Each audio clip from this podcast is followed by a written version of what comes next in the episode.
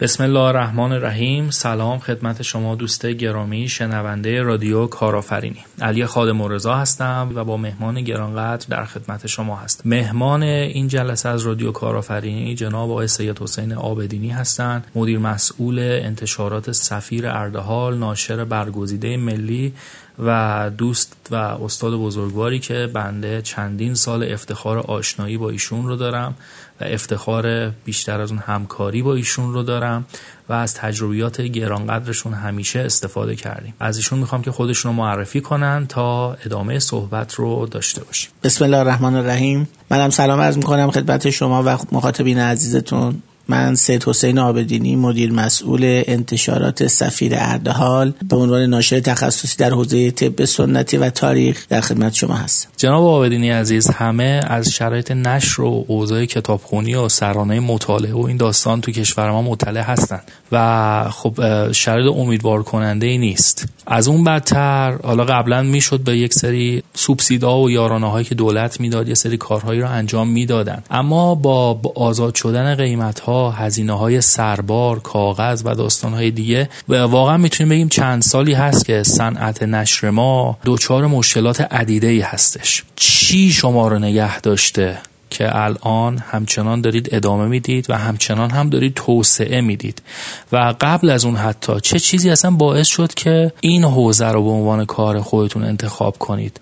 چه نگاهی داشتید از نگاه کارآفرینی که اصلا حوزه چاپ رو انتخاب کنید داخلش بیاید و حالا اون همه بالا پایین و فراز و نشیب رو تحمل کنید تا اینکه امروز به اینجا برسید؟ بله خدمت شما عرض شود که من قبلش بگم که تحصیلات تکمیلی من که حالا انجام دادم حوزه مهندسی برق هستش و قبلش بدونید که رشته تحصیلی ما با بحث نش هیچ ارتباطی نداره. حدود دوازده ساله که ما مجوز رسمی تو زمینه چاپ و نشر گرفتیم یعنی مجوز انتشاراتمون صادر شد در آخرای سال 86 مجوز نشر ما صادر شد.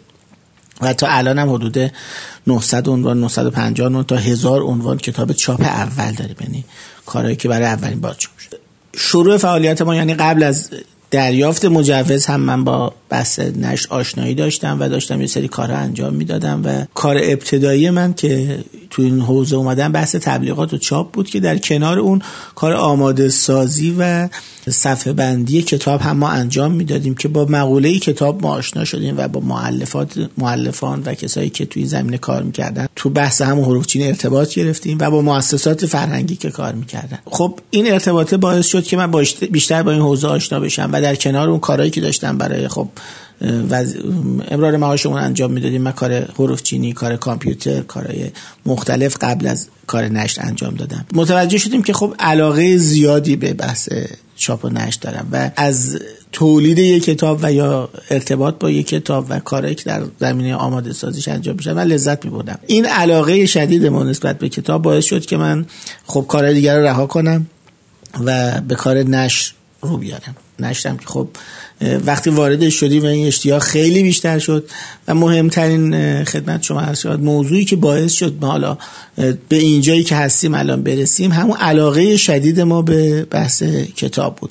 واقعا یک ناشر خب این حرف سوال این حرف که من می‌زنم شما از هر ناشری که تو حوزه کاری خودش موفق بوده و به هر حال تو این بازار تونسته خودش نگرده سوال کنید اولین حرفی که می‌زنن عشق به کارشونه. یعنی کتاب ها مانند فرزندان اون ناشر براشون اهمیت داره و این باعث میشه که بتونن تو این کار ببینن. شغل نش هم یک ظاهر فرهنگی داره ولی در اصل یک کار اقتصادیه.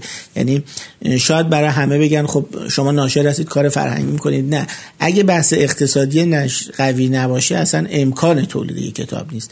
کتاب هزینه های زیاد و خدمت شما با یه طیف وسیعی از انسان ها در ارتباط. شما قبل کارهایی که قبل از چاپ باید بکنید و کارهایی که بعد از چاپ بکنید هر قسمتش با یه گروه خاصی مثل نویسندگان مثل معلفان مثل حروف چین مثل صفحه بند مثل صحافی لیتوگرافی چاپخونه موزعین کتاب فروشی و فروشگاه. یعنی یه طیف وسیعی با نش بحث نش ارتباط دارن و کنار هم اینا چیده میشه تا یه کتاب تولید میشه. ما هم خب میگم این علاقه باعث شد که ما این کار شروع کنیم و از اون زمانی که بود به, دو به جوانه به کار خودمون رو مسلط کنیم یعنی هم بحث فرهنگی رو در نظر بگیریم و هم بحث اقتصادی رو با هم همزمان پیش ببریم که تا به اینجایی که الان هستیم برسیم. بسیار هم عالی. من هم حالا به عنوان کسی که خیلی کوچولو دور از آتیش دستی دارم و چندین کتاب نوشتم.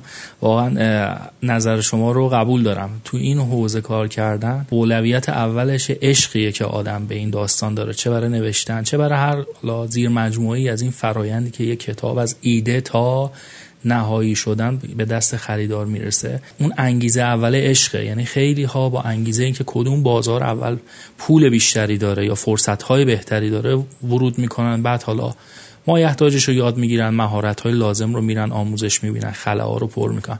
ولی حوزه چاپ و نشر و کتاب و این تیپ کار فرهنگی فکر می‌کنم اون اصلی ترین انگیزه و پایه‌ای ترین انگیزه اول علاقه شخصیه. و بعد از اونم که طبیعتا چیزی که شما گفتید کاملا درسته. باید اون مبنای اقتصادی کار درست باشه تا اینکه قضیه بتونه به صورت پایدار ادامه پیدا کنه. یه ریزه هم از مشکلات نشر بر ما بیشتر بگی چون الان همه می‌دونن ولی احتمالا همه کلیات رو می‌دونن. واقعا مهمترین مشکلاتی که الان وجود داره به نظر شما چه چیزهایی هست؟ و اینکه چه شما چطور در مقیاس خورد در مقیاس واحد خودتون باهاش برخورد کردید و اصلا چه انتظاراتی دارید که فکر می‌کنید راه حل ریشه اونه؟ یعنی فراتر از خودتون یک نهاد یک جامعه یا زیر ساختی باید آماده بشه تا این مشکلات حل بشه. نظرتون در این باره چیه؟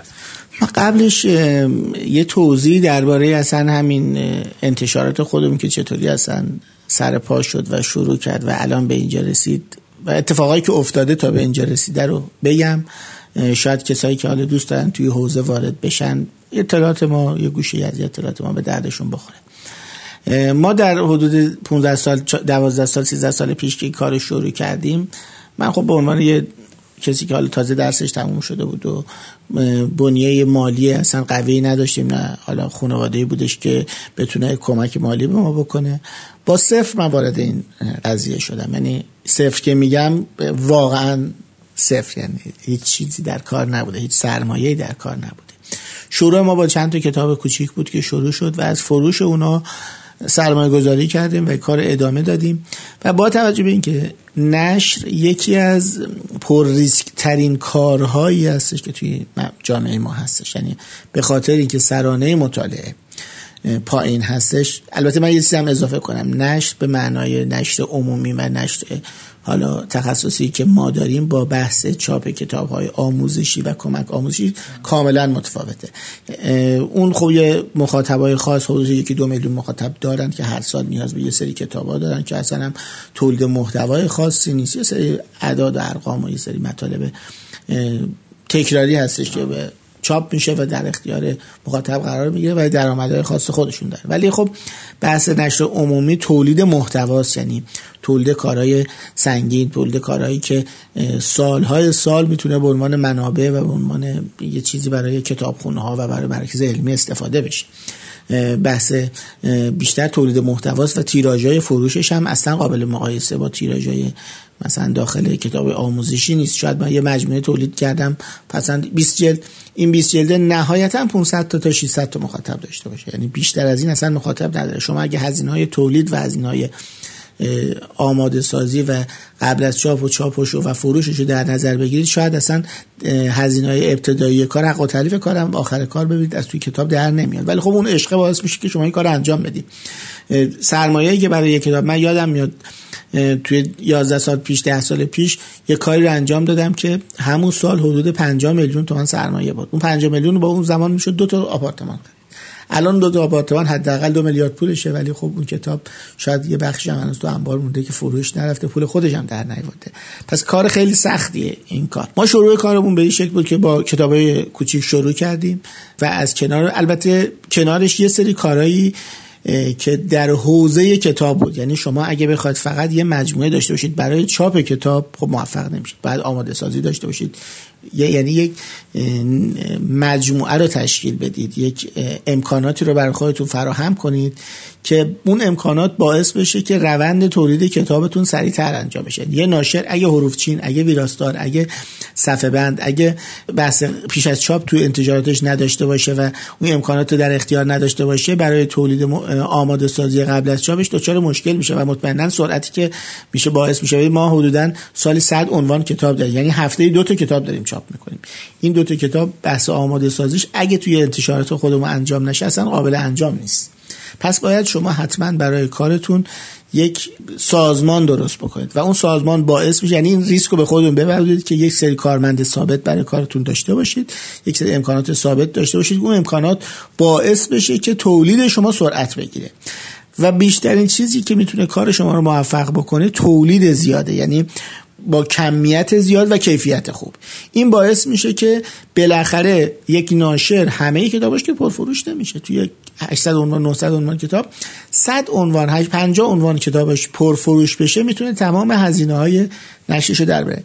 با توجه به اینکه حالا تو مملکت مطالعه کم سرانه مطالعه کم اقتصاد مشکل اقتصادی زیاده بحث کاغذ بحث چیزای دیگه توی کار تولید کتاب حتی بحث تولید محتوا یعنی ما نویسنده ای که با به معنای مفهوم واقعی نویسنده نویسنده باشه خیلی تعدادش کمه شاید 100 تا نویسنده خوب ما تو مملکتمون الان نداشته باشیم. کتاب تولید کتابای زرد و تولید کتابایی که الان داره تو بازار به خاطر طرف می‌خواد دکترا بگیره طرف می‌خواد فوق لیسانس بگیره زیاد شده این خاطر همینه که ما نویسنده خوب نداریم. یعنی اون نویسندگان خوب پیدا کردنشون مشکله و اینی که بیاریشو ازشون کار بگیری مشکله و تواناییش تو تولید محتوا هم کم یعنی خب 100 تا مؤلف 200 تا مؤلف خوب نهایتا سالی می‌تونن 200 تا اثر خوب تولید کنن. بیشتر از این نمی‌تونن تولید بکنن. با تمام این مشکلات باز کتاب یک محصولیه که حدودا 100 درصد سود داره. یعنی شما یه کتاب اگه هزار تومن در بیاد قیمت پشت جلدش رو می‌تونید شما سه هزار تومن بزنید. سی درصد چل درصد تخفیف بدیم بازم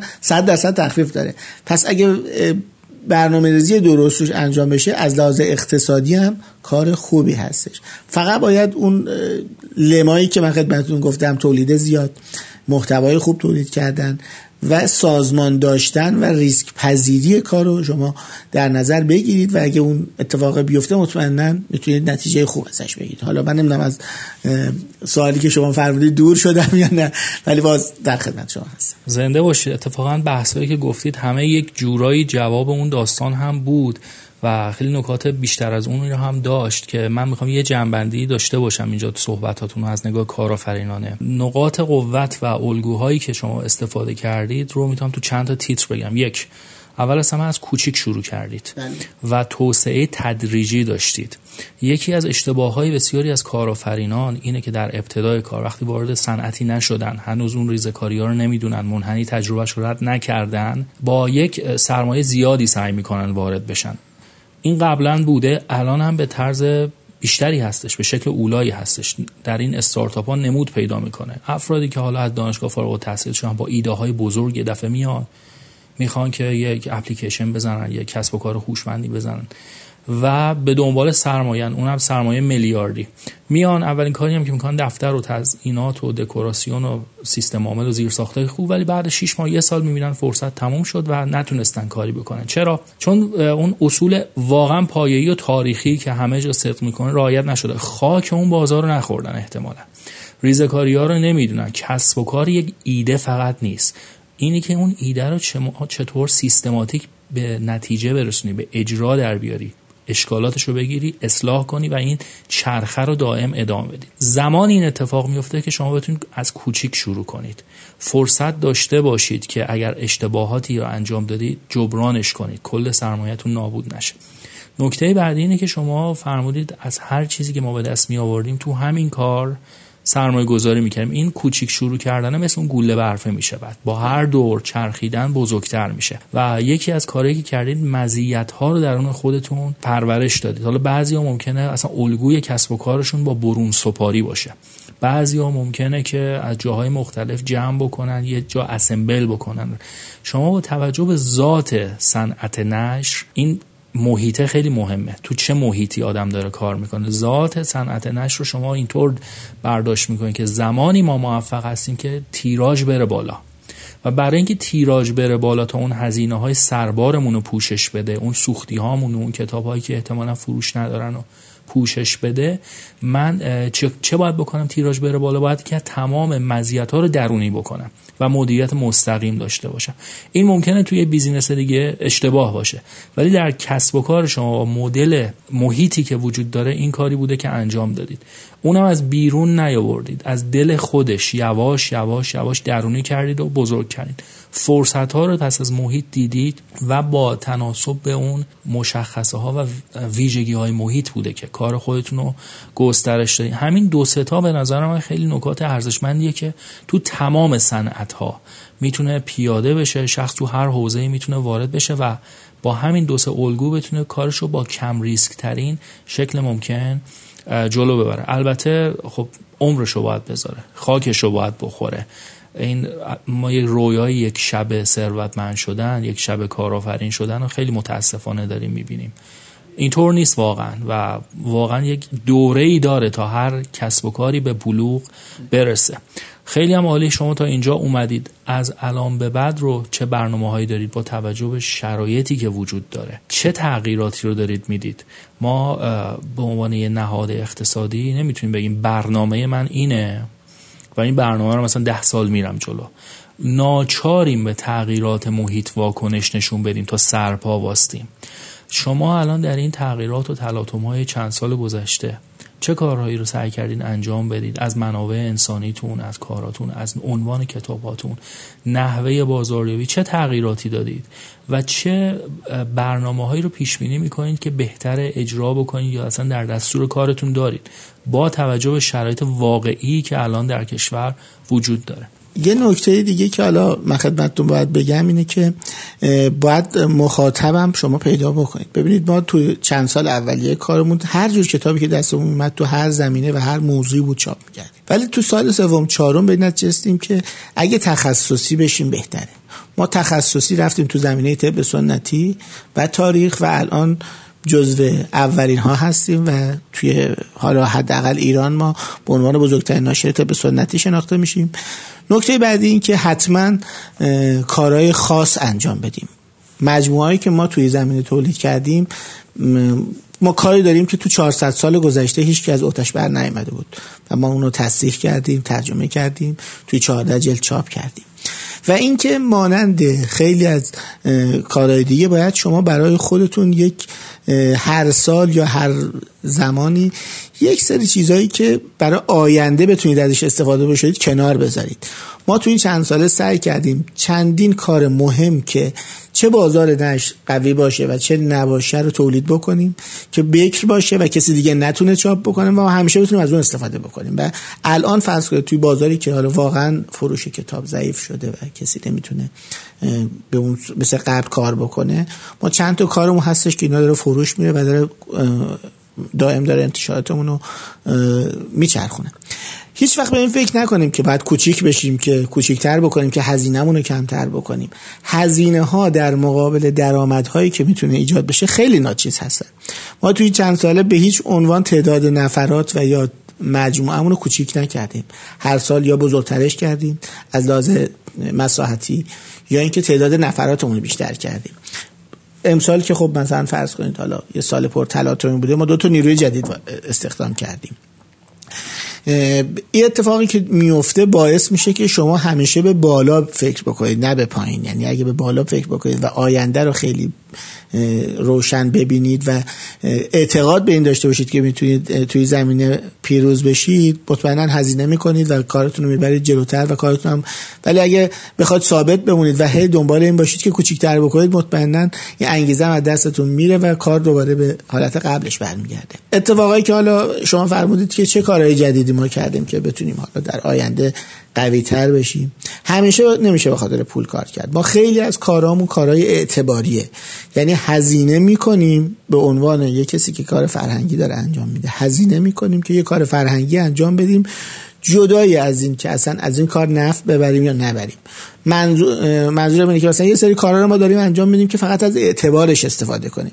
من اگه فلان نویسنده رو بیارم که چهار بار کتابش کتاب سال شده و به عنوان یه آدم معروف میشناسنش و تو دانشگاه داره تدریس می‌کنه و اعتبار علمی داره. اگه یه کاری ازش چاپ بکنم و تمام سود حاصل از اون کارم به خود ایشون بدم که من سود نکنم همین که اسم اون توی مجموعه ما باشه این کمک می‌کنه که مجموعه ما رشد بکنه.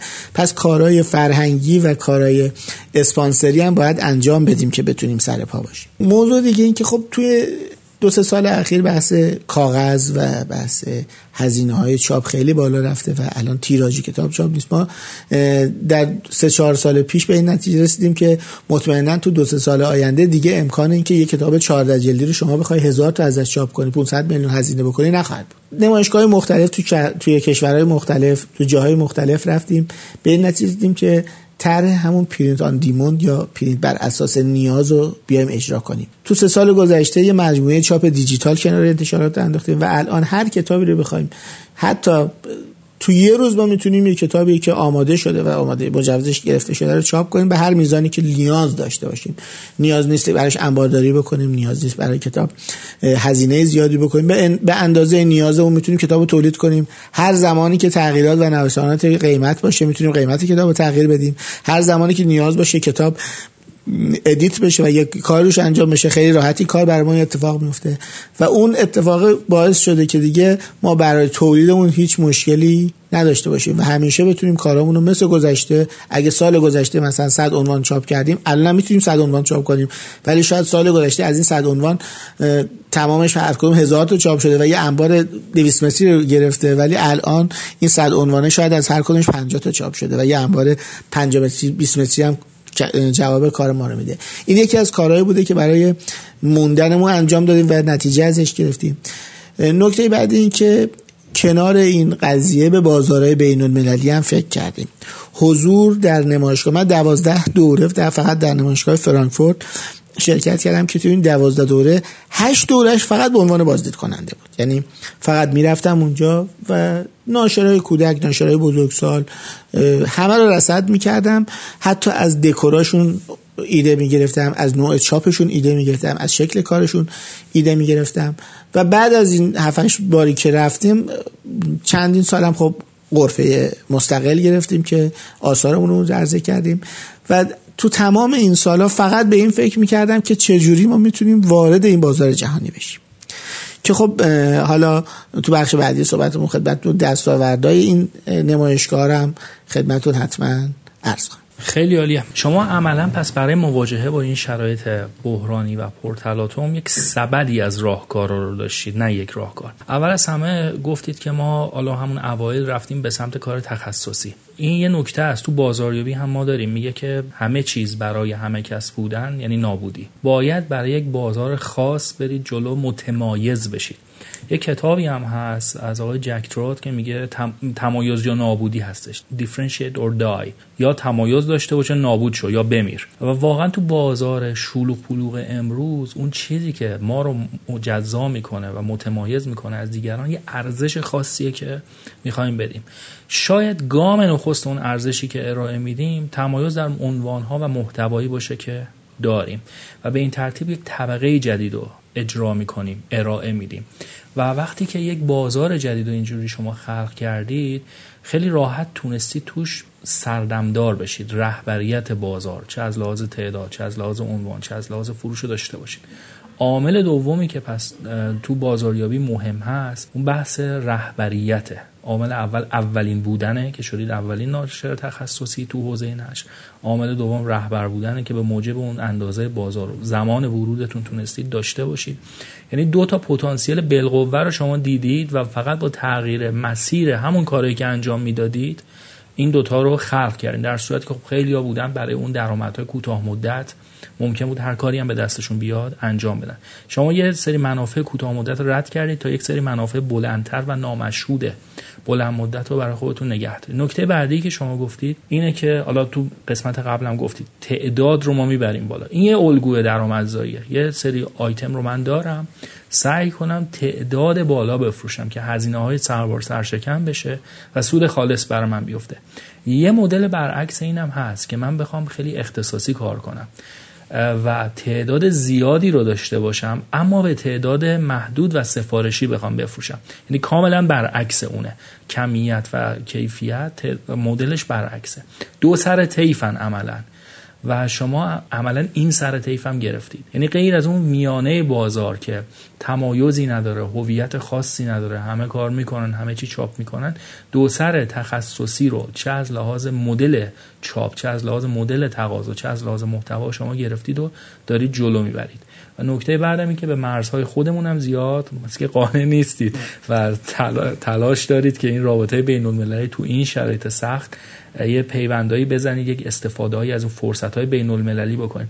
تمام اینها نکتهش خیلی جالبه.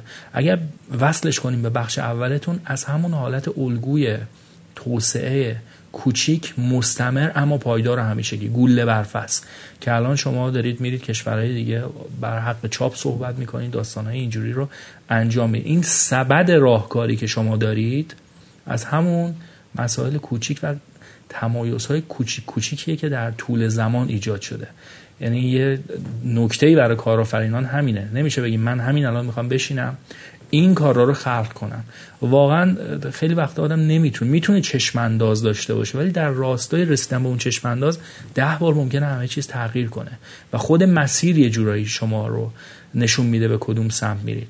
موفقیت های امروز خیلی بیشتر از که به برنامه هایی که داریم مربوط باشه به نوع واکنش هایی که داریم برمیگرده و مدیریتش. شاید این بحران اگر نبود شما فکر مثلا پیوند ایران با حالا کشورهای دیگه در حوزه نشرم زیاد نبود. می بود کتاباتون می‌رفت. خیلی خوب داشتید می‌رفتید. اما این سختی ها برای شما باعث شد که به موجب اون عشق و اون نیازه اولیه و پایه‌ای که تو این کار دیدید و رفت شده ادامه بدید بیشتر ادامه بدید و راه های جدید رو هم در بیارید. خیلی کار هم سختی هست. ولی داریم نتیجهش هم می‌بینیم دیگه. یک شبه نباید قضاوت کرد. یه دهه کار شما رو که نگاه می‌کنیم و قضاوت می‌کنیم می‌بینیم همین توسعه متعادل و متوازن شما رو به اینجا رسونده. از بحث ناشران بین المللی مقایسه بازار ما با بازار بین الملل شرط چاپ ما و جاهای دیگه برامون بگید و اینکه چه اقداماتی شما خودتون در این زمینه انجام دادید. یه دکتر کوچیک دیگه من خدمت شما بگم این که یه کارآفرین باید از تمام فرصت ها استفاده بکنه. این که ضرب که میگن کار امروز رو به فردا ما دقیقا تو کار نشر این صدق می‌کنه و باید شما به همین روال من خیلی وقت به همکاران میگم کاری که امروز باید انجام بشه شما امروز انجام بدید. فردا اصلا بیکار باشید. مهم نیست. ولی کار امروز باید امروز انجام بشه. چون فردا احتمال اینکه یه کار جدیدتر و بهتر از امروز برای ما بیاد هست. پس ما باید همیشه یه جای خالی و یه فرصت اضافه برای کارهایی که احتمال داره فورس ماژوری یا مثلا بیاد و بتونیم سریع انجام بدیم و نیاز به زمان و امکانات داشته باشه همیشه وجود داره و باید ما اینو همیشه update آماده داشته باشیم پس بعد کار امروز امروز تموم بشه که کار فردا رو بتونیم خیلی بهتر انجام بدیم. تو بخش داخلی من حالا فراموش نکنم. تو 5 سال اول کار ما خب ما سازمانی که باش کار می‌کنیم وزارت خونه وزارت ارشاد بود که خب دائم تمام اتفاقایی که مربوط به نشر بود چه از حمایت ها چه از امکاناتی که در اختیار ناشران میذاشتن چه از اتفاقایی که میافتاد برای مناسبت های مختلف و نمایشگاه های مختلف و چیزا بیشتر خبرات تو ارشاد بود. من حداقل هفته ای سه روز کاری رو من توی ارشاد دائم در حال تردد بودم. این تردده باعث می شد که از تمام اخبار به عنوان اولین نفر خدمت شما اطلاع پیدا بکنم و بر اساس اون اخبار کارمو پیش ببرم و نتیجه بگیرم. فلان زمان مثلا می‌گفتن برای فلان موضوع ارشاد حمایت از فلان کتاب می‌کنه یا فلان مثلا موضوع می‌کنه. خب ما تو اون موضوع میمدیم کار می‌کردیم و به عنوان اول نفر می‌تونستیم اثر خودمون رو عرضه کنیم و ازش منفعت اقتصادی ببریم. یا فلان نمایشگاه قرار برگزار بشه ما خب جزء نفرات اول بودیم. کاغذ می‌خواستن بدن یا هر حمایتی که می‌خواستن بکنن به عنوان اول نفر سعی می‌کردیم اطلاعات از اونجا در بیاریم و بتونیم ازش به نفع احسن استفاده بکنیم. من از همه کسایی که حالا تو بحث حالا نشت می‌خواد وارد بشن بگم بعد حتما وقت زیادی برای این کار بذارن. ارتباطات بین معلفان نویسندگان و بیرون این یه چیز خیلی تو کار نشه که چیز واجبه. یعنی باید شما دائم در ارتباط باشی. ارتباطات هست که می‌تونه کار برای شما بیاره. بشناسنتون و بدونن که توانایی انجام فلان کار رو دارید قدرتتون رو ببینن مطمئنا بهتون اعتماد می‌کنن و کار بهتون میدن و شما از می‌تونید ازش نتیجه بگیرید. تو بخش خارجی هم خب خدمت رو عرض کردم تو چند نمایشگاهی که من رفتم به این نتیجه رسیدم که خب خارجی هم یه طیف خاصی هستن. خارجی هستن نمایشگاهی که برگزار می‌کنن مثل نمایشگاه ما به عنوان فروشگاه نیست. نمایشگاه اونا بیشتر برای فروش رایت کتاب و کپی رایت کتابه. ما خودمون رو اگه بخوایم به اونا نزدیک بکنیم باید یه امکان برام باشه که محتوایی رو تولید کنیم که قابل فروش باشه. نه محتوایی که به علمی نداشته باشه و از لحاظ علمی ارزشی نداشته و خوب کسی هم بهش توجه نمی‌کنه. برای کشور خارجی همه مطالب حق رایتاش باید رعایت بشه حق حقوقی چیزی که ما به عنوان حلال و حروم اینجا در نظر داریم و ادعا داریم که خب ما باید رعایت بکنیم اونا خیلی زودتر از ما رعایت کردن. اونجا هیچ تصویری بدون پرداخت هزینه و اجازه از عکاسش توی هیچ کتابی چاپ نمیشه. هیچ مطلبی بدون اجازه معلف و یا نویسندهش توی کتابی چاپ نمیشه. ولی اینجا خب متاسفانه شما می‌بینید یک کتاب با 100 تا عنوان مختلف داره چاپ میشه و همه مطالب هم حدودا مثل هم. خب این اشکال کاریه که اینجا هستش. ورود به کار جهانی و استفاده از منافع اونا باید همرده اونا باشید. ما عضو کنوانسیون برن نیستیم. یعنی عضو کنوانسیون کپی رایت نیستیم و می‌تونیم هر کتاب خارجی رو بیاریم اینجا ترجمه کنیم بدون که چیزی نیازی باشه به مؤلفش یا نویسندش بدیم اینجا بفروشیم و ازش نفع ببریم. ولی این برای اینجاست. شما اگه بخواید برای اینجا نگاه بکنید اصلا نمی‌تونید کار بکنید. باید شما برای اونجا کار بکنید. برای کشورهای دیگه باید حتما قانون کپی رایت رو رعایت بکنید. اولین کاری که ما بعد از چند سال انجام دادیم سعی کردیم با چندین ناشر خارجی در مورد رایت کتابا به نتیجه برسیم که ماحصلش شد یه کتاب چهار جلدی رو تونستیم از یه ناشر آلمانی رایتش رو بخریم. تو بحث حوزه کودک بود این کتاب و جالب اینو بدونید که وقتی که اومدیم بحث اقتصادیش هم برای خودمون مرور کردیم دیدیم از این که این کتاب داخل کشور خودمون می‌خواست تصویرگری بشه و آماده بشه و یه نویسنده بنویسه و این کتاب به ما بده این هزینه رایت کمتر در اومد. یعنی این ترسه همیشه برای ما وجود داره که اگه شما یه کتاب از خارج بخوای بگیری خب هزینه نه اصلا اینطوری نیست. شما وقتی که وارد اون چرخه بشی متوجه میشی که نه اصلا شاید خیلی اونجا به صرفه تر باشه و این کار اگه انجام بشه اول اینکه اعتماد اونا رو شما خدشه دار نکردی و به شما اعتماد می‌کنن. بعد از اون می‌تونید از منافع اونا استفاده بکنید. تمام کشورها برای بحث توسعه فرهنگیشون قانون طرح گرانت یا حمایت از ترجمه آثار خارجی رو دارن. قانون حمایت از چاپ کتاب دارن. که اینا رو شما می‌تونید در لوای این کاری که دارید انجام می‌دید و اون اعتماده رو که ایجاد کردید می‌تونید ازش استفاده بکنید. ما سال گذشته تونستیم مثلا با یه ناشر چینی ارتباط بگیریم و دو تا کتاب خیلی خوب و تو زمینه آداب چین تونستیم قرارداد بکنیم که از حمایت ترجمهش تونستیم کتاب اصلا تولید بکنیم. یعنی حمایت ترجمه ای که اونا به ما پرداخت کردن انقدر زیاد بود که هزینه چاپ ما هم پوشش داد و ما در ازایش هم در ازای فروشش یه مبلغی رو به ریالی باید به بابت رایت بدیم به اون ناشری که این کارو انجام داده. یعنی به اصل کتاب باید بدیم که اون در مقابل این هزینه ترجمه خیلی ناچیزه. اگه این ارتباط ها رو بتونیم پیدا بکنیم و این بازارها رو بتونیم بشناسیم و بتونیم از این امکانات ها استفاده بکنیم می‌تونیم برای ارتقای نشرمون در خارج از کشور و اینکه یه خود فراتر از من ایران بخوایم بریم جلو هم موفق بشیم و بتونیم از اون امکانات برای رشد بیشتر نشر استفاده بکنیم. بسیار عالی. پس ارزآوری فقط فروش نفت نیست. ما از طریق محتوا هم می‌تونیم این کارا رو انجام بدیم و کشورهای دیگه این حمایت ها رو دارن. برای اینکه آثارشون فرهنگشون رو جای دیگه گسترش بدن خیلی از هزینه ها رو ساپورت کنن و پوشش بدن و یه بازی برنده برنده هستش. خیلی عالیه. شما عملا نشون دادید که در شرط بحران همه حالا یه جورایی میرن تو لاک دفاعی. هزینه ها رو کم می‌کنن. حالا هزینه مربوط به توسعه کسب و کار باشه بازاریابی باشه یا هر چیزی به طور کل کم می‌کنن منابع انسانیشون رو کاهش میدن. شما نه تنها این کار نکردید بلکه هوشمندانه تر این هزینه ها رو افزایش دادید. یعنی از جاهایی که کمتر بازدهی داره هدایت کردید به سمت بازارهایی که هم بکرترن و بازدهی بیشتری می‌تونن داشته باشن. و این الگو رو عملا می‌تونیم ببینیم تو همین صحبت ها در چند سال گذشته چندین بار تکرار کردید. حوزه تخصصی رو انتخاب کردید. بعد حالا پرینت کردن و چاپ کتاب بسته به تقاضا رو رفتید جلو نشر الکترونیکی رفتید جلو بازارهای بین المللی رو رفتید جلو. یعنی هر از چنگاهی یه جنبندی بخوام بکنم یه انتخاب استراتژیک کردید که یک تغییر ساختار عملا داده. نه اینکه فقط فراینداتون بهتر انجام بشه. یه بازار جدیدی رو ایجاد کرده یه سری شرکای جدید ایجاد کرده یه سری مخاطب جدید ایجاد کرده و یه لول کسب و کار شما رو متحول کرده.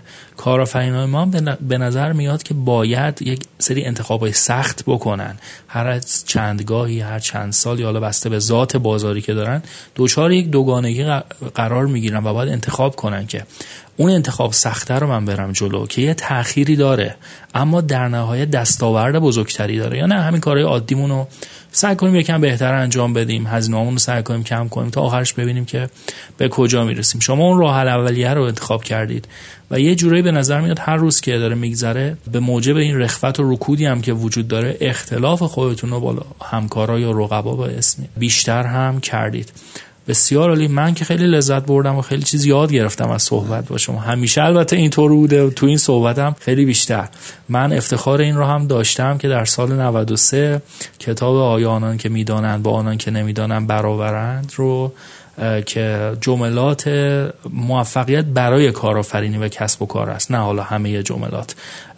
برای کارآفرین و کسب و کار بالاخره حس و حالی داره. آدم تنها میمونه شکستایی می‌خوره فشارهایی داره. اون چیزهایی که برای این حس و حال کارآفرینا لازم هست چطور هدف داشته باشن متمرکز باشن. جمع آوری شد. کتابی هم بود که تقریبا میشه گفت بعد از کتاب شهرسازی. من اولین کتابی بود که تو این ژانر رفت و بعد از اونم کتاب های کسب و کارم. شروع شد. با کمک شما عملا پای ما به این حوزه باز شد و خیلی ممنونم. چاپ دومش هم امسال انجام شد به بهترین نحو ممکن و اینکه همواره ما از شما چیز یاد گرفتیم. حالا این یاد گرفتن یه طرف ما یه جورایی هم هستیم که از مهمونامون هدیه هم می‌گیریم علاوه بر این همه صحبت خوب. چه هدیه ای رو دارید شما برای شنوندگانمون در رادیو کارآفرینی؟ بله من یه نکته کوچیک دیگه خدمت شما بگم. برخلاف اینکه همه اعتقاد دارن تو زمان رکود خب همه کسب کارا به هم میریزه و شاید فرصت ها دست میره و شاید کارا از هم بپاشه و مجبور بشن یه خب کاراشون رو جمع کنن. اونایی که تو زمینه کارآفرینی قوی باشن اون فرصت رکوده بهترین زمان برای اینه که تجدید قوا بکنن و بتونن در آینده از این استفاده بکنن. یعنی تمام امکاناتش رو بسیج کنن و بمونن و با قدرت بمونن و اولین فرصتی که ایجاد بشه که اون فرصت برای همه برابر بشه. شما بیشترین استفاده رو اون فرصت برابر می‌تونید ببرید. ما حالا به تمام کسایی که این مصاحبه رو گوش می‌کنن و دوست دارن از انتشارات و محصولات ما که تو سایت سفیراردهال dot com یا dot IR هستش بخوان خرید بکنن ده درصد تخفیف براشون گذاشتیم.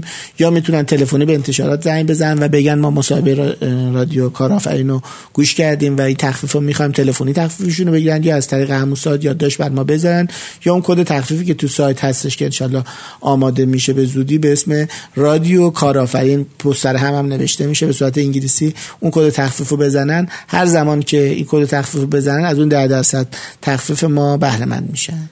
بسیار خیلی متشکرم از این هدیه خوب شما و یه نکته هم باز شما گفتید. من خاطرم اومد و دلم نمیاد بگم آخر صحبت هست.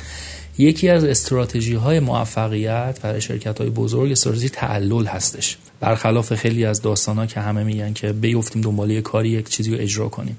استراتژی تعلل اینو داره میگه که به صورت آگاهانه و پیش دستانه ما منتظر بیستیم. بررسی کردن اشخاص بسیار موفق و شرکت های بسیار موفق اینا در دو حالت.